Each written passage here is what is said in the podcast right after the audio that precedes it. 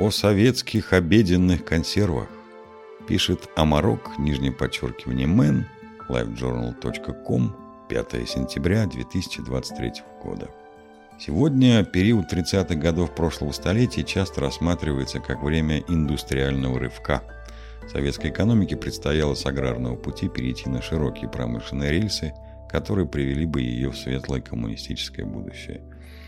Строительство предприятий-гигантов приводило к возникновению новых населенных пунктов, расположенных вокруг этих строек, да и в уже существующих городах численность населения росла невиданными до этих пор темпами – Многим представителям молодого советского поколения жизнь городского рабочего казалась намного привлекательнее судьбы советского колхозника. С одной стороны, вовлечение в индустриальную программу такого количества трудящихся идеально соответствовало поставленным страной целям. Но с другой стороны, как накормить всех этих рабочих, если мясная и консервная промышленность уже давно не справляются со своей задачей? Именно поэтому в начале 30-х годов нарком СНАБ СССР разработал план реконструкции пищевой промышленности, который предусматривал строительство более чем 50 крупных мясокомбинатов и открытие при них консервных цехов, строительство береговых и плавучих рыбоконсервных заводов, а также нескольких десятков овощеплодовых перерабатывающих комбинатов.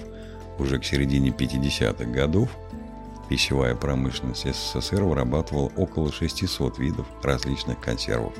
Овощные, плодово-ягодные, мясные, рыбные, молочные для детского питания. Но внутри всех этих категорий была отдельная любопытная группа, называвшаяся «консервы обеденные», то есть те, которые использовались для приготовления первых и вторых блюд. Консервированные супы и борщи.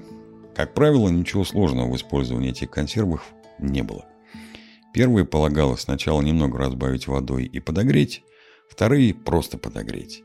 Что касается ассортимента, с одной стороны в товарных каталогах он был довольно широким, но с другой далеко не всегда этот ассортимент целиком присутствовал на прилавках магазинов. Поэтому и выбор покупателя мог быть ограничен тремя-четырьмя видами консервов. В перечень консервированных обедов входили следующие блюда.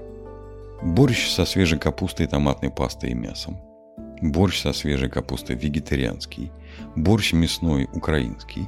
Борщ мясной с квашеной капустой. Щи мясные из свежей или квашеной капусты. Щи зеленые из шпината, ревеня или щавеля. Рассольник.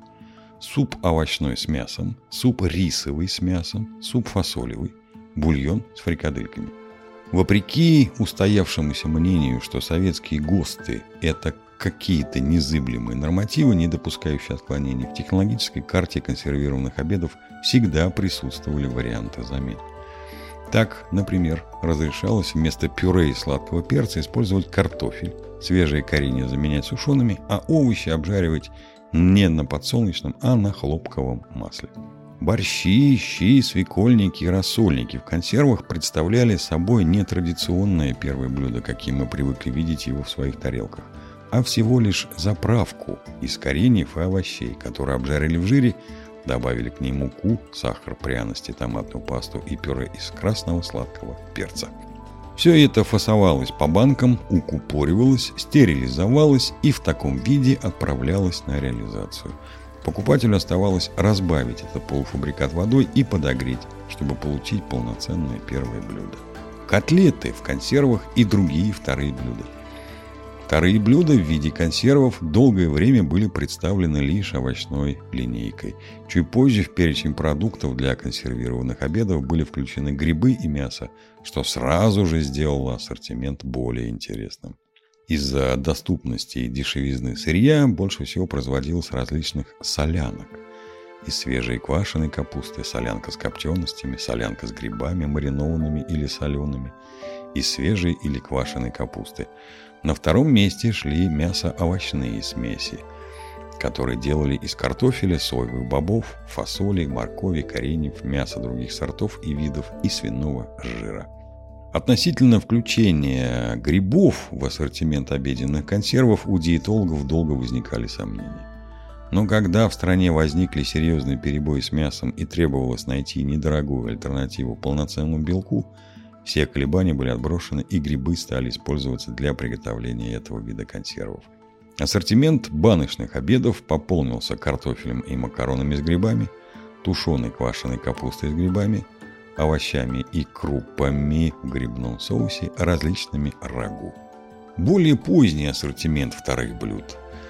Ну, а еще чуть позже, ближе к 60-м годам прошлого века, появились и другие продукты, которые с легкостью вписывались в понятие обеденных консервов. Так, например, из смеси говяжьего или свиного фарша с рисовой крупой готовили котлеты, которые обжаривали на жиру, укладывали в банки и заливали бульоном. Еще один котлетный вариант – это консервированный розбив. Рубленные обжаренные котлеты раскладывали по банкам вместе с поджаркой из моркови и лука, после чего все это заливали томатным соусом и стерилизовали.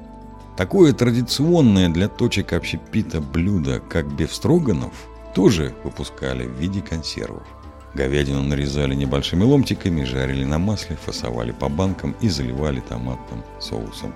Довольно вкусным, но дефицитным видом консервов были ломтики куропатки в бульоне или гусь с гречневой кашей. Гусиного мяса там было, правда, только 34%, а все остальное – это гречка, гусиный жир и бульон со специями, но консервы все равно получались очень сытными и вкусными. Как видим, в советское время особых проблем с готовыми обедами не было, особенно когда к отечественной продукции добавилась и поставляемая из других соцстран. Забыть вкус болгарских голубцов или венгерского фаршированного перца – кажется невозможно, сколько бы лет не прошло.